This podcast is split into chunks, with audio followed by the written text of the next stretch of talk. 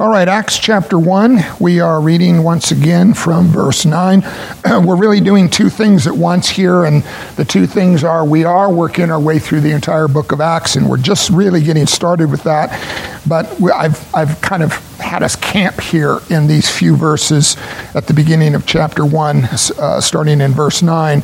And we're doing kind of a mini series within a series on the subject of the ascension of Christ. This passage that I'm about to read again is simply the ascension of Christ from the eyewitness perspective of the disciples that were there that day to witness the event. But we're broadening our study out to um, more, more of the, uh, in a sense, the, the theological reasons behind the event itself. But let me reread the passage Acts 1 9. And when he had said these things, as they were looking on, he was lifted up, and a cloud took him out of their sight. While they were gazing into heaven as he went, behold, two men stood by them in white robes and said, Men of Galilee, why do you stand looking into heaven? This Jesus, who was taken up from you into heaven, will come in the same way as you saw him go into heaven. All right, so in our in our mini series, what we've done is we did do a study on the ascension from the disciples' perspective, as it's simply described here in Acts 1. We also did a couple of studies of the ascension from heaven's perspective, what heaven was looking at, in a sense, as this event was taking place, because at a certain point, he disappears into a cloud and he's out of their natural physical observation here on earth. But he is coming into even clearer focus from heaven's perspective from that point forward. What happened after he disappeared into the cloud, so to speak. And then in the last few weeks, what we've done is begun a, a study through a list of 12 significant reasons why Jesus had to ascend back into heaven. So the reasons we've covered so far are six in total out of those 12. He ascended in order to be reunited with the Father. He ascended in order to be restored to the glory that he previously enjoyed in the Father's presence. He ascended in order to secure now and forever a place for all of those who truly belong to him in heaven. He ascended in order to lead a host of people. These are all of the Old Testament, Old Covenant believers in the Lord. He led them into heaven. This was their moment to enter into heaven for the very first time, with Jesus leading that procession as the very first person that had ever entered into heaven from earth. And then uh, the last two, which we covered in our study last week, he ascended in order to send to his people, to his church, to you and I as well now, the Holy Spirit. And then he ascended in order to fill all things in all of creation, in all of God's known and revealed universe as head over all things. Now that leads us up to reason number seven, and for that we're going to return to a passage we read before for one of the other reasons, and that's Ephesians chapter 4. If you'd join me over there.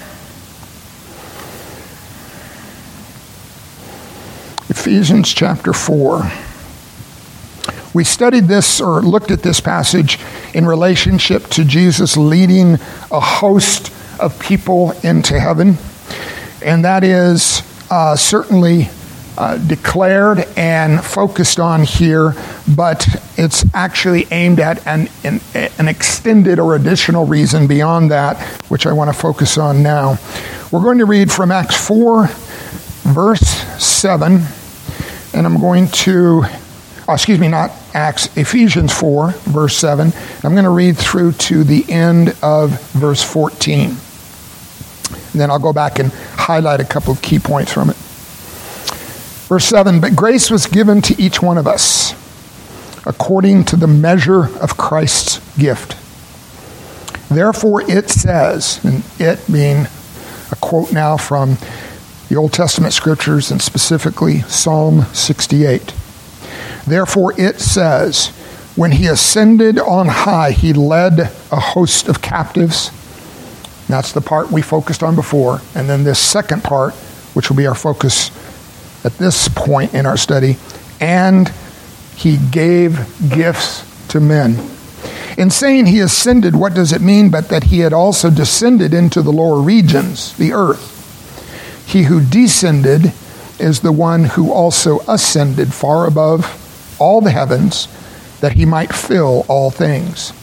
And he gave the apostles, the prophets, the evangelists, the shepherds, and teachers to equip the saints for the work of ministry, for building up the body of Christ, until we all attain to the unity of the faith and of the knowledge of the Son of God, to mature manhood, to the measure of the stature of the fullness of Christ, so that we may no longer be children, tossed to and fro by the waves and carried about by every wind of doctrine, by human cunning, by craftiness, and deceitful schemes.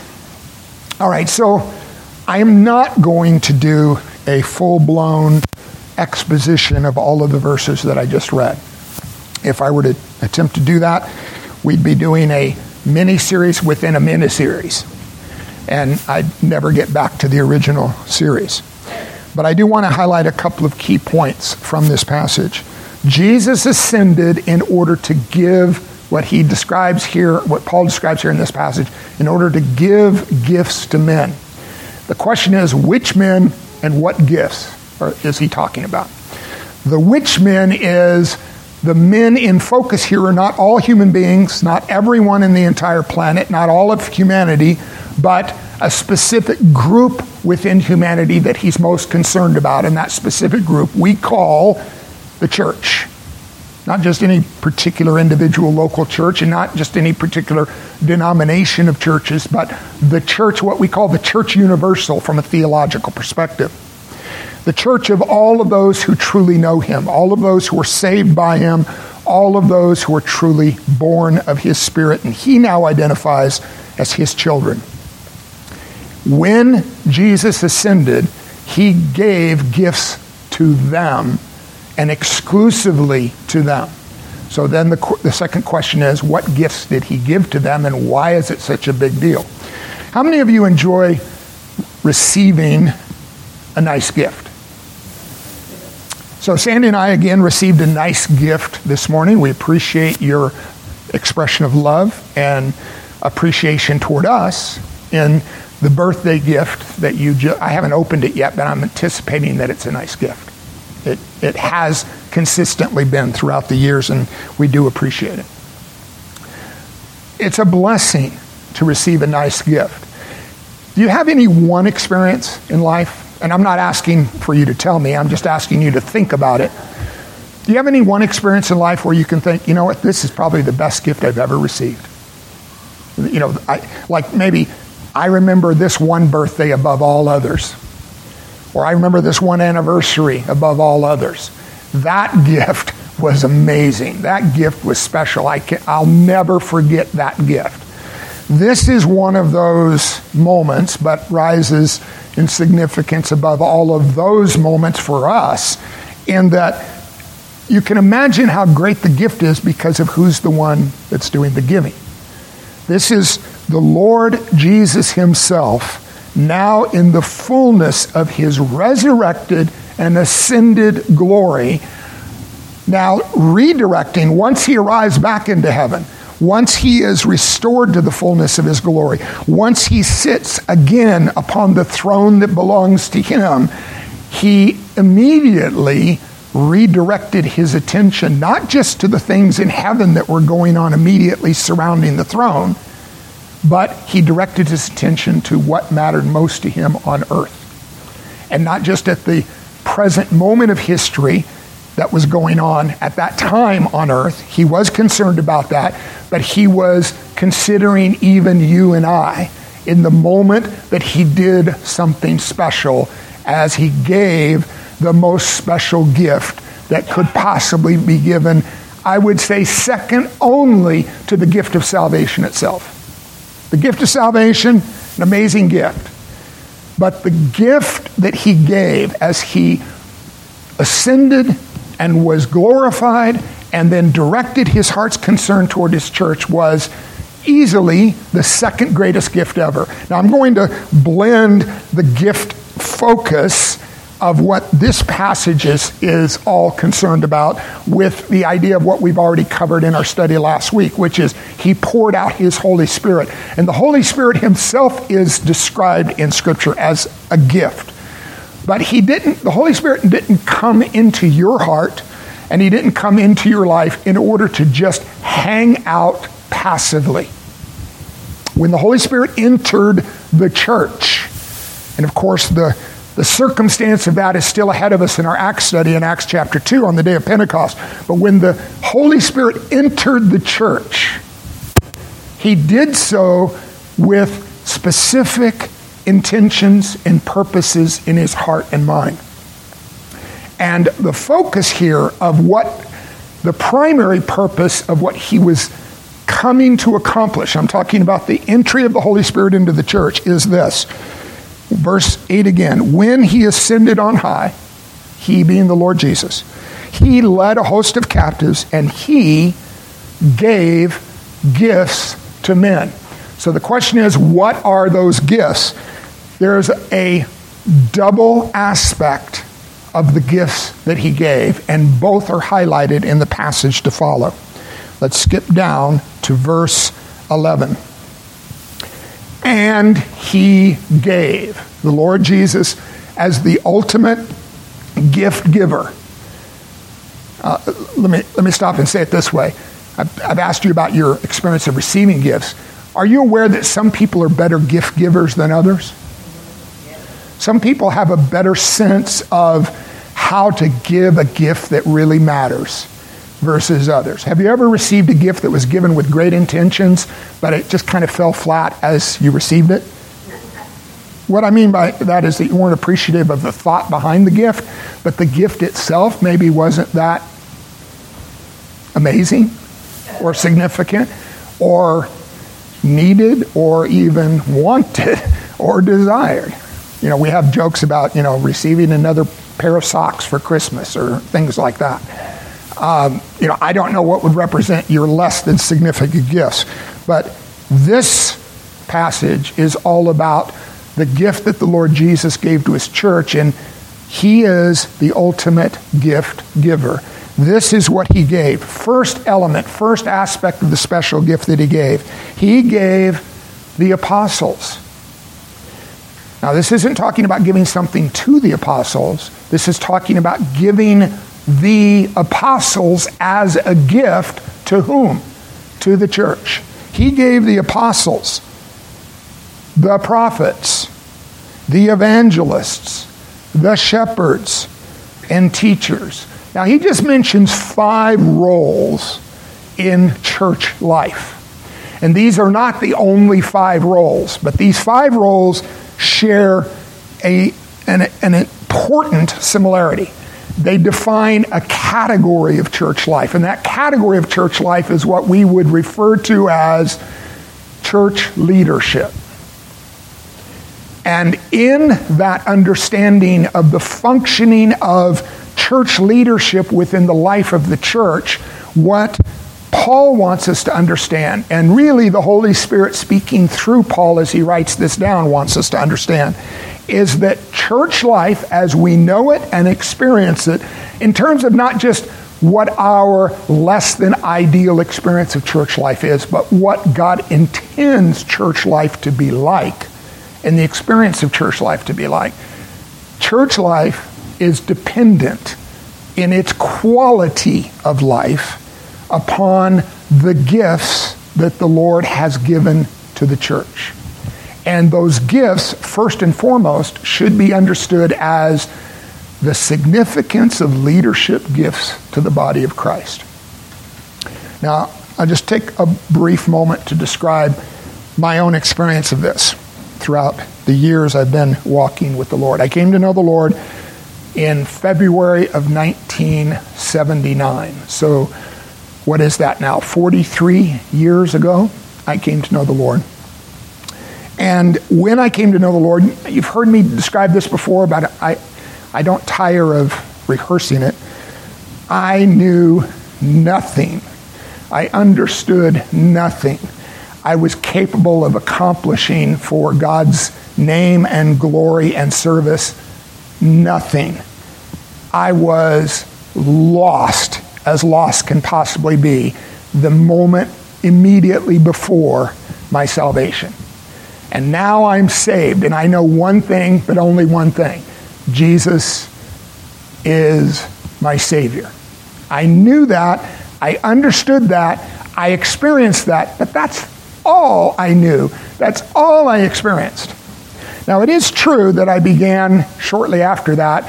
I, by the grace of God, I got a hold of a Bible because I wasn't, I wasn't saved in a traditional church setting where someone would come up to me afterwards and say, Here, let, let me make sure you have a copy of the Bible to read. So I didn't even get my first copy of the Bible until approximately a month or two, maybe it was, after I was saved. And when I did, I started to read it, I started to, to soak it in, I started to devour it, and I learned some things from it. But you've all had this experience, it was certainly my experience. I was reading a lot of stuff that I had no idea what it meant. I, I just I wanted to understand it, and I was reading it because I knew that this, you know, the Bible was somehow related to what God wanted me to understand. And so I would read it and I would want to understand it. And some of the stuff I did get, but mm, the stuff I'm teaching you now, I had no clue and no understanding and no way that I could see to get from where I was to where I am today. So, how did I get from that spot to where I am today, standing behind this podium, teaching you and hopefully teaching you in a way that you understand the things from God's Word better because you listen to me than you would without listening to me? How did I get from there to here? One avenue and one avenue only. The influence of special leadership gifts in the body of Christ as I met them, some of them personally, face to face, some of them just by being in a congregation, some of them over the radio, some of them through books, some of them just through hearing things from other people about what they had to say and what they were doing in their service to the Lord, but being influenced and impacted by special leadership gifts. Now, you've heard me mention some of these before. Um, I'll never forget when the Lord first caused me to come into proximity to the teaching ministry of David Martyn Lloyd Jones, who was a pastor during the World War II era in London, England. And he after I, after I was saved, he was already with the Lord. He, I think he died in 1976. I was saved in 1979. So he, he had died and gone to be with the Lord three years before I even came to know the Lord. And I didn't hear about him, I didn't learn about him in the very first year of, of being a Christian. It was probably some five to seven years after becoming a believer that I learned about him. But once I did learn about him, I, I started setting money aside. In those days, in order to read uh, theology, you had to actually buy something. You, have heard about these things, but you probably don't know too much about them. It's called books. Um, there was no internet back in those days. Uh, so if you wanted to learn, you had to actually purchase physical copies of books and open the covers and turn the pages and read these little black squiggly marks on the, on the page. And I loved doing that. I learned uh, how much I could benefit from that. So I invested in his uh, series on the book of Romans. And I also invested in his series on the book of Ephesians. I'm not necessarily recommending that you go out and buy them, they're very expensive now. Um, but if you can afford it, if you can invest in them, they're, they're a worthy investment. You've heard me say this before. I learned how to teach by reading Lloyd Jones. I learned how to teach by reading Lloyd Jones. Doesn't mean I'm a clone of Lloyd Jones. If you've read his books and if you've listened to him, you, there are audio, free audio recordings, by the way, that are available now that they do have the internet. Um, you can get audio recordings of his and listen to them. You'll find I'm not a clone of his, but you, if you listen carefully, there are some definite similarities in how I approach a text compared to how he approaches a text, how I convey, uh, hopefully, an, an understandable meaning from a passage or a concept that we're focused on in our study time. And I would, I would probably credit at least 75% of my teaching ministry and the way that I go about preparing and then delivering the things that I've learned so that you can learn them along with me to Lloyd Jones' influence. I am 100% convinced that the Lord led me to read his books years and years ago, 40 years ago almost. I started reading his uh, his teachings through those books. Now, he's not the only one, of course. I've been influenced by many others. R.C. Sproul was a, a big influence for me, especially at certain key point in my own development in the Lord. Uh, a few other names, you know, the John MacArthur's of the world, and a few others have had some influence on me as well. Uh, in each case, though, the ones that influenced me the most were the ones that, in my discernment, took God's word the most seriously and were most devotedly committed to an accurate and faithful uh, exposition of His word. Now, I'm just using myself as an example. The point is this I never would have gotten from where I started to where I am today without the influence of special leadership gifts evidenced in the lives of those men that I just mentioned. Gifts simply equal, think of it this way, grace. Gifts equal grace. And when we're talking about special leadership gifts, we're talking about a special measure of God's leadership grace that He chooses to pour into specific individuals. It's His choice, it's His plan, it's His purpose not to pour the same measure or the same kind of grace in each member of the body of Christ. He divvies up His grace and He gives certain kinds of grace to each individual within the body and a greater measure of grace in those areas to some than He does to all. That's leadership grace. And why does he do that? Let's look more carefully at the passage.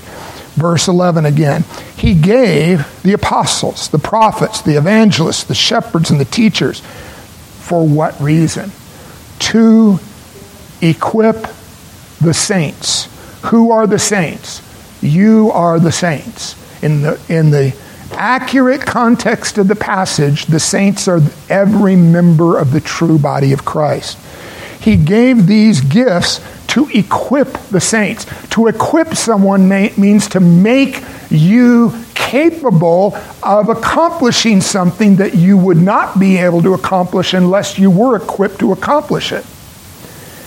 To equip the saints for what? For the work of ministry, for the building up of the body of Christ, until we all attain to the unity of the faith and of the knowledge of the Son of God to mature manhood. The goal is that every member of the body of Christ reach a measure of spiritual maturity that's measured by Christ Himself.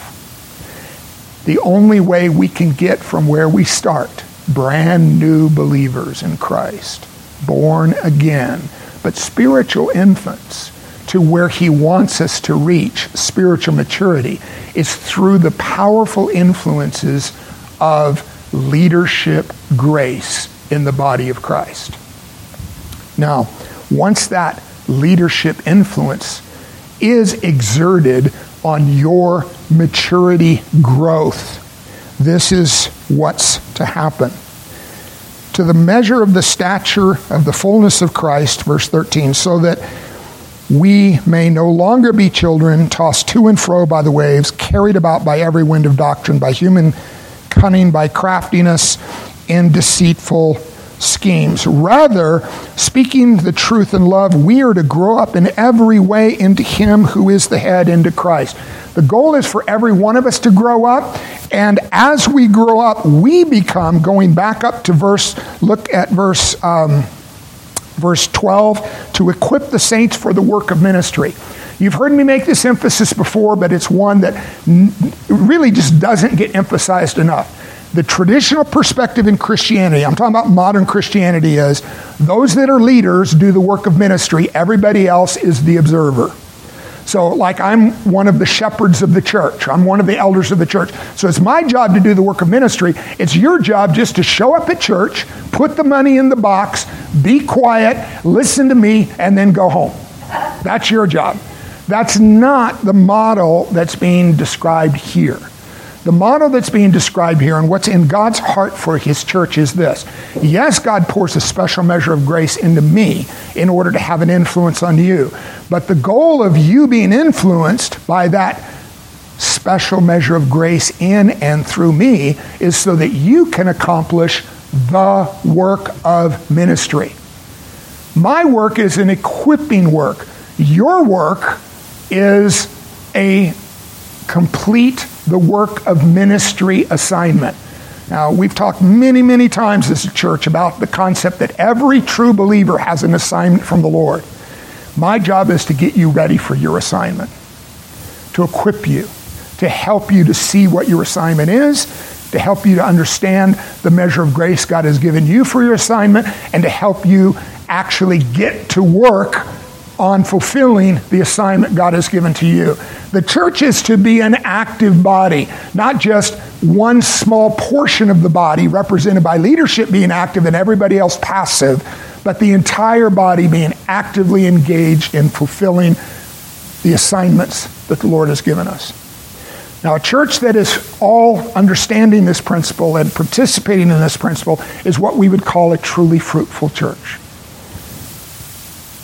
And without the influence of God's grace gifts, first in the leadership, but present in every single one of us. Because if you have an assignment, you have your own measure of grace from the Lord. It may or may not be a leadership grace, but it is a grace to accomplish something for His name's sake. And when we're all doing what God has called us to do, we are a fruitful body, and without that influence, we are a fruitless body. And you know what the Lord does with fruitless branches that are connected to the vine of the body of Christ? He cuts them off, throws them in a pile, and burns them up. We don't want to be among the fruitless.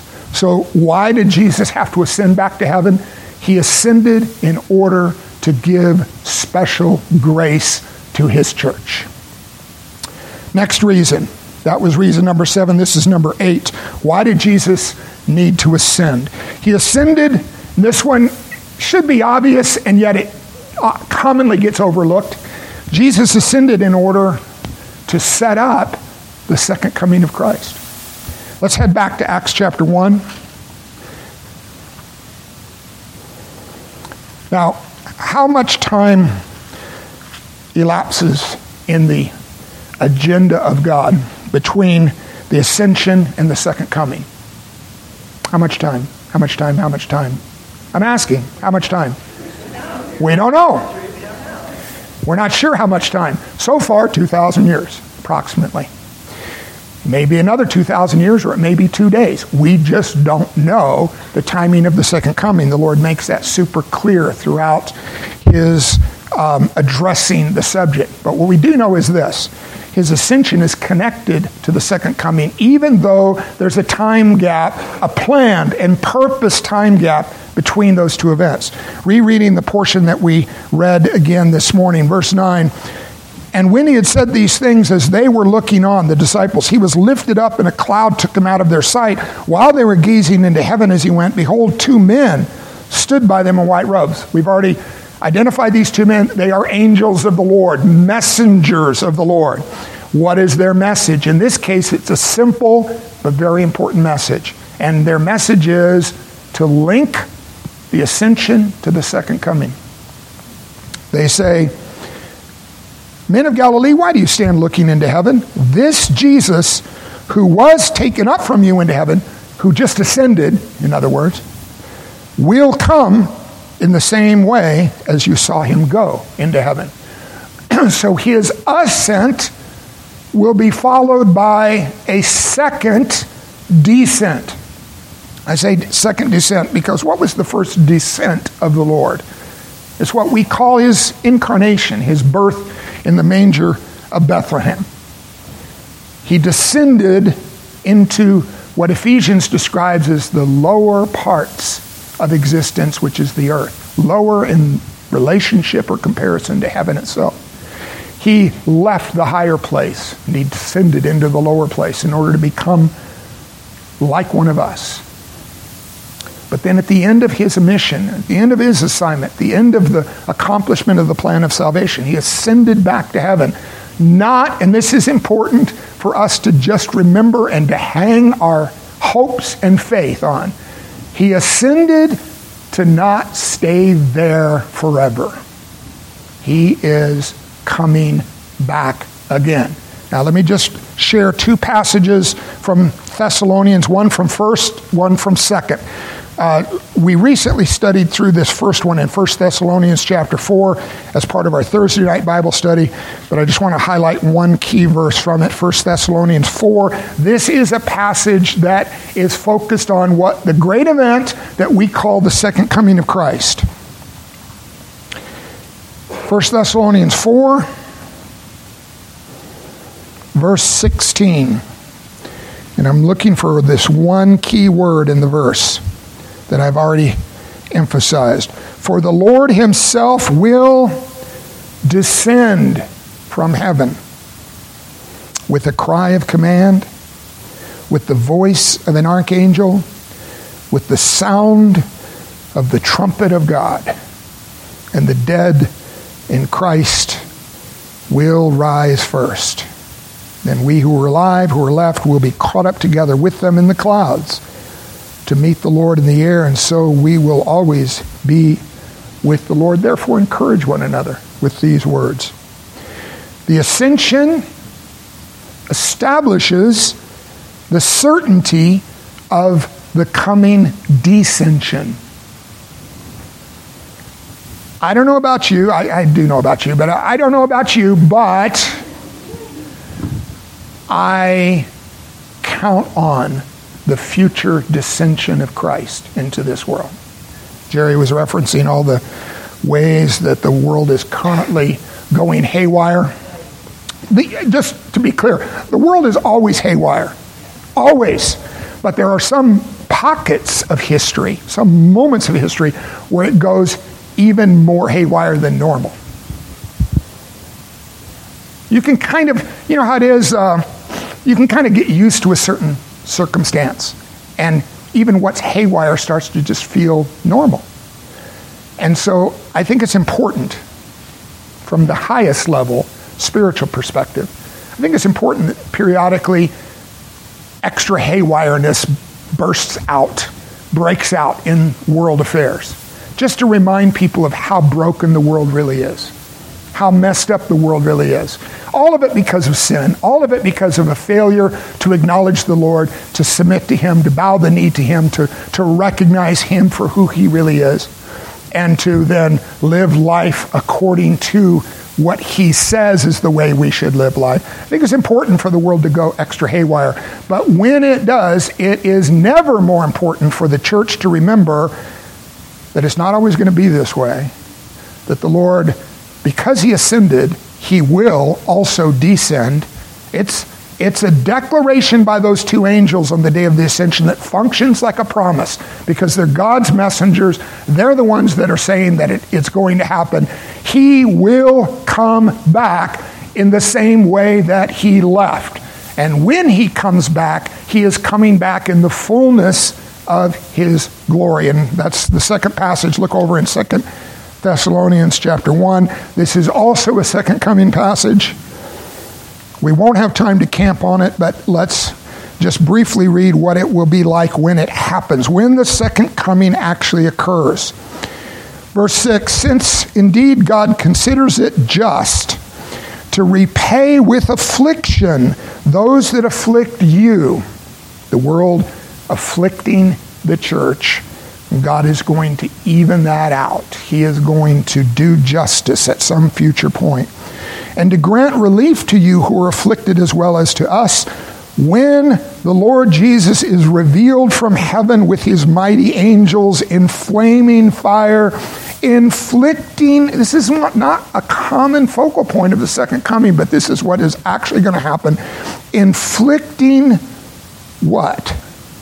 Vengeance on those who do not know God and on those who do not obey the gospel of our Lord Jesus. Right now, the gospel represents ultimate mercy, ultimate graciousness, ultimate love in fullness of expression. That's what the gospel represents to humanity. But on that day, the gospel will represent something else. It'll represent God's holy and just response to stubborn rejection of that gospel graciousness and love. They will suffer the punishment of eternal destruction away from the presence of the Lord, from the glory of his might, when he comes on that day to be glorified in his saints and to be marveled at among all who have believed, because our testimony to you was believed. The Lord is returning. The ascension of Christ sets up and guarantees the fulfillment of the coming descension of the Lord in the great culminating event of human history that we call the second coming of Christ. All right, that leads us to our next reason, and this is um, number nine on our list of the 12 significant reasons why Jesus had to ascend. Let's head to the book of Acts, chapter 2 now. This is, we're picking up right in the middle of the day of Pentecost. And at this point in the chapter, we'll, of course, when we eventually get there, we, in our study through Acts, we will uh, camp here a little bit longer than I will this morning. But um, what's happened at this point on the day of Pentecost is the Spirit of God has already been poured out by the Lord Jesus on his church. They're all filled with the Spirit, and now the entire city in Jerusalem has gathered to find out what's going on. Peter sees this as a golden gospel opportunity. He stands in front of the gathered crowd of unbelievers and he begins to proclaim a saving message that we call the gospel.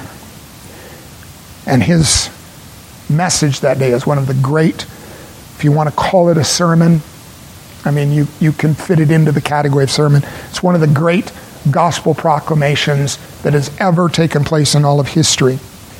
We're just going to grab a snippet of it. And we're reading from Acts chapter 2, verse 32. Peter directs their attention to Jesus. But here at this point, he's not directing their attention to Jesus as they experienced him on earth. They're, he's directing their attention to Jesus that they no longer can see and what is going on with him now. This Jesus God raised up. This is a reference to the resurrection. And of that, we are all witnesses. And he's not talking about we, the crowd, we, the apostles, were eyewitnesses of his resurrection. And he's proclaiming that reality to the crowd. Verse 33 now he, he takes them on a, he's acting as a tour guide, and he takes them on a brief tour of the present realities of what are taking place in heaven itself, around the throne of God, the throne room of God in heaven. They, the people listening to him, they can't see this, but he's saying this is what has actually already happened and what is currently continuing to take place in heaven because Jesus was raised from the dead and then Jesus ascended back to heaven. Verse 33 Being therefore exalted at the right hand of God. What does it mean to be exalted? It means to be lifted up or raised above all other things, or whatever you're comparing that person to. And in this case, because the comparison is between Jesus and every other human being, and Jesus and everything in existence, the comparison is he has been lifted above all people and all institutions, all things, and as we'll see in just a moment, all names. He is lifted above everyone and everything. Being therefore exalted at the right hand of God, meaning that only God the Father Himself is accepted in terms of the exaltation of Christ. Christ is not exalted above the Father, but He is exalted above all others. And having received from the Father the promise of the Holy Spirit, he, Jesus, has poured out this that you yourselves are seeing and hearing. For David did not ascend into the heavens, but he himself says, The Lord said to my Lord, Sit at my right hand until I make your enemies your footstool. Why, why does he quote David? And he's quoting from Psalm 110, which is one of the most important messianic portions of prophecy in all of the Old Testament scriptures. Why does he say David did not ascend? Because when you're first reading Psalm 110, it seems like David is describing his own experience.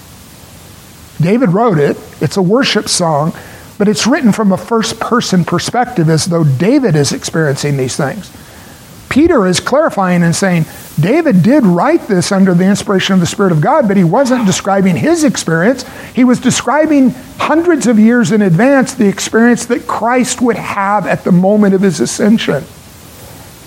And in that experience, there are two Lords in view, which was exceptionally confusing to Old Covenant Jewish perspective. How could there be two Lords when everything in the Old Testament was emphasizing there's a singular Lord? And the mystery of that, of course, we now understand in the fullness of New Covenant perspective, which is yes, there's only one Lord in terms of office, but there are two persons that fill that office the Lord who is God the Father and the Lord who is God the Son. And so the Lord, at the point of the ascension, said to my Lord, Sit at my right hand until I make your enemies your footstool. Here's Peter's conclusion from Psalm 110 and all that he had proclaimed leading up to this point in the message. Let all the house of Israel, therefore, and I love this line, let all the house of Israel, therefore, know for certain. It's okay to not know everything in life for certain, but there's some things you need to know for certain. This is one of them. Know this for certain that God, and this took place at the ascension of Christ, God has made him God the Father has made God the Son, the Lord Jesus, has made him both Lord and Christ, this Jesus whom you crucified. So the ninth reason why Jesus had to ascend was he was exalted above all things to be Lord over all things. Now, let's turn. I want to. I want to briefly look at two more passages of Scripture on this same point. The first is in 1 Peter. We studied through this in home church a couple of years ago. It's a good, that's a good quick reminder this morning. 1 Peter chapter 3.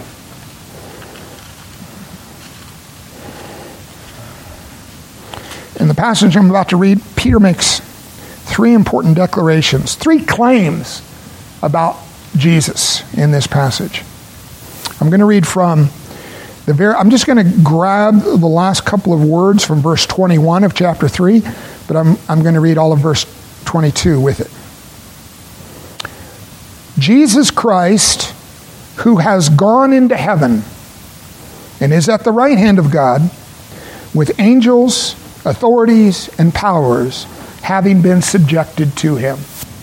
All right, so Peter makes three bold and gigantic claims about Jesus. And again, this is deserving of an entire series on its own, but I'm just going to briefly review it. Claim number one Jesus has gone into heaven. That's Peter's declaration of the reality of the ascension of Christ. Jesus died on the cross, a real sacrificial and saving death, and he breathed a last breath. His heart stopped beating, and he died real death. And then three days later, he rose again from the dead. And then another 40 days after that, he ascended back into heaven. And when he did, Peter describes it simply, briefly. He has gone into heaven. We can't see it with our physical eyes, but by the Spirit of God, Peter declares that's what actually happened. And when he ascended into heaven, what did he do next?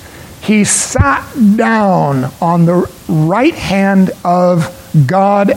He sat upon the throne of God. You've heard me describe this so that we're not confused. In heaven, when you're looking at the throne of God, we're not there yet, but through the eyes of faith and through the eyes of what God has revealed in Scripture, we can see this spiritually with right perspective. When you're looking at the throne of God, you're not seeing a giant throne and then a baby throne next to it. Do you understand that?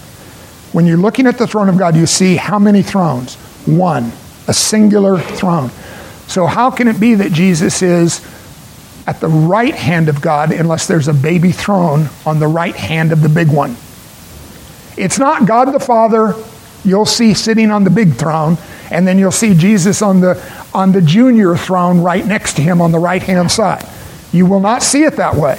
What you will see is one single throne and one person only sitting upon that throne.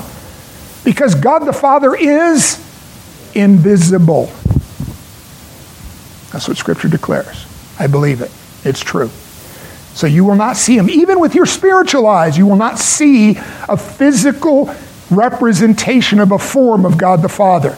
You will see the one sitting, sitting upon that one central throne. But he is described as on the right hand, in a sense, as if they're both sitting on the same throne, and in the realest sense, they are. Because we know from other places in Scripture that in Christ, the fullness of deity dwells in bodily form. God the Father, God the Son, and God the Holy Spirit all indwell the person of Jesus. So, as he sits upon the throne, he's described as being at the right hand only to clarify for our brains that are used to spatial relationships that he's not greater than the Father as he sits upon the throne. He's still subject to and subservient to, under the authority of the Father as he sits upon that throne. But he is, in relationship to all others, the Lord who sits upon the throne. And then, so this third declaration is angels, this third claim that Peter makes, angels who are right now, in eternity, this is going to be a little bit different, but right now, Who's greater in power and glory, you or an angel? Angels. No question. If an angel were to appear in the midst of our service, none of us would be trying to claim, I'm better than that, I'm greater than that, I'm more glorious than that, I'm more powerful than that. You know, he doesn't even compare to me. We would all be awed by the, the, ex, the expression of glory and power through that angel. With angels, and authorities, which authorities? All authorities. And powers. These are even those powerful influences that aren't even recognized as official authority figures. Angels and authorities and powers having been subjected to Him. That's to Christ. Who did the subjecting? God the Father did the subjecting for God the Son. That's why Psalm 110 puts it kind of like sit at my right hand until I make every all of your enemies, everything the footstool for your feet. The footstool is what's under you, under subjection to your greatness and to your authority. All right, and then one last passage, and this is the one I think we're all most familiar with. This is, this is where we'll end our service today. And um, Caleb, if you want to start getting the worship team ready for our final song. Uh, this is Philippians chapter 2. You should know it well.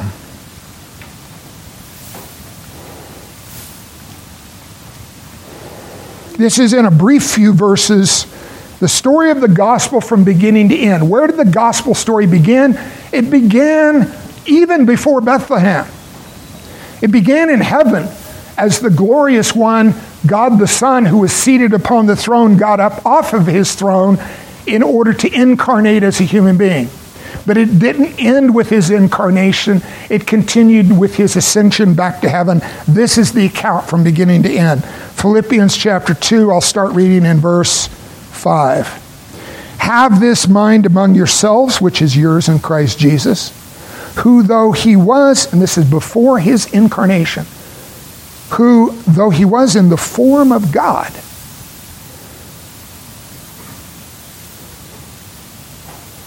did not count equality with God a thing to be grasped, meaning a thing to hold on to dearly so that I'll never let go of it.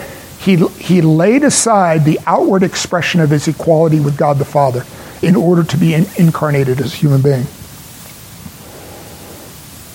But emptied himself, verse 7, by taking the form of a servant, being born in the likeness of men, and being found in human form, he humbled himself by becoming obedient to the point of death, even death on a cross, even a saving, sacrificially saving death. Therefore, because of that, the therefore connects what's just been declared to what's about to be declared. Therefore, because he accomplished the plan of salvation and no one else could, God has highly exalted him. That means he has raised him above all others. God has highly exalted him and bestowed on him the name that is above every name. Now, this is, this is discussed and debated, and Christians disagree on the point of what Paul's about to say. I will just say it this way the name he's talking about here is not the name Jesus. Jesus bore that name in his life in this world and still bears that name. The name he's focused on is the name Lord so that we don't just refer to him as Jesus anymore, we refer to him as the Lord Jesus, so that the name Jesus is associated with the name Lord. They are, in a sense, a singular blended name now. You can't think of Jesus, or shouldn't, without recognizing him as Lord. So let's read on. Therefore, God has highly exalted him and bestowed on him the name that is above every name, so that at the name of Jesus every knee should bow in heaven and on earth and under the earth, and every tongue confess that Jesus Christ is Lord to the glory of God the Father. Now, we have just a slight translation issue here, and it's a key word. It's not a bad word it's just, it doesn't fully convey the point of the passage. The word is should. And we find that word in verse 10. So that at the name of Jesus, because since his ascension, because he ascended, because he accomplished the plan of salvation, because he's been exalted by God the Father above all things, ESV, our translation, the one we study, the one we read, describes it this way Every knee should bow. Now, what does that convey? The word should there conveys what? A sense of obligation. Now, are you and I obligated to declare that Jesus Christ truly is Lord?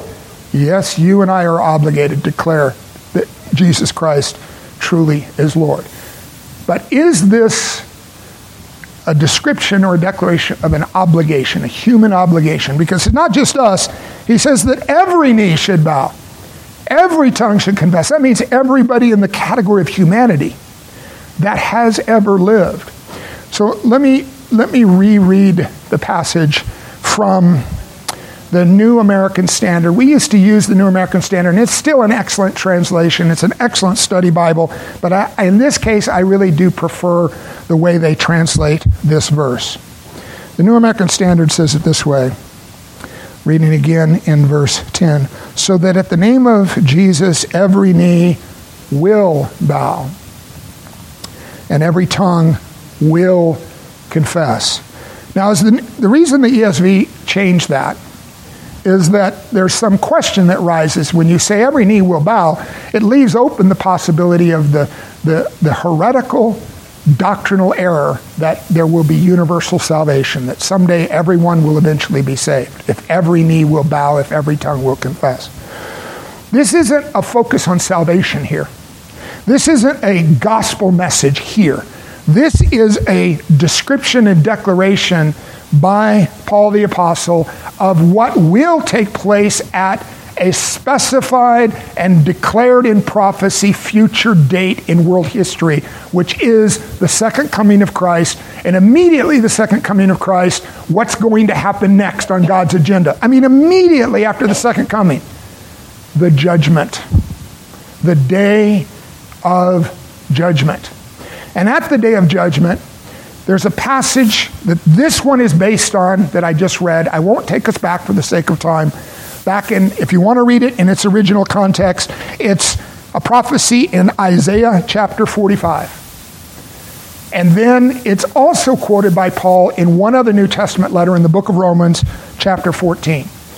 And when we get to the portion that says, every knee shall bow, every tongue shall confess, in Romans 14, it's made exceptionally clear that that will take place on the day of judgment. The idea here is that right now, because Jesus has been exalted as Lord, you and I have the gracious opportunity to proclaim the truth that Jesus Christ is Lord. And for us, that proclamation is a saving proclamation. But on the day of judgment, every knee that has ever lived in all of human history, and every tongue that's ever spoken a single word in all of human history will be required to bow and to confess that Jesus Christ is Lord. Then on the day of judgment, not in a saving way, in a sovereignly required way. You can even say it this way if it helps your understanding. It's not damaging the truth of what will happen. In a forced way, everyone will bow, everyone will submit, everyone will confess. And then they will go on. Those that did not confess in a saving way during the duration of their life in this world, they'll go on to their eternal rewards. Their eternal rewards not being favorable. Their, their eternal rewards not being one that you would choose for yourself. Their reward not being the same reward that we will enjoy for all of eternity. So, our op- opportunity that's given to us in the gospel is we can bow in a saving way or we can bow in a sovereign way on that final day.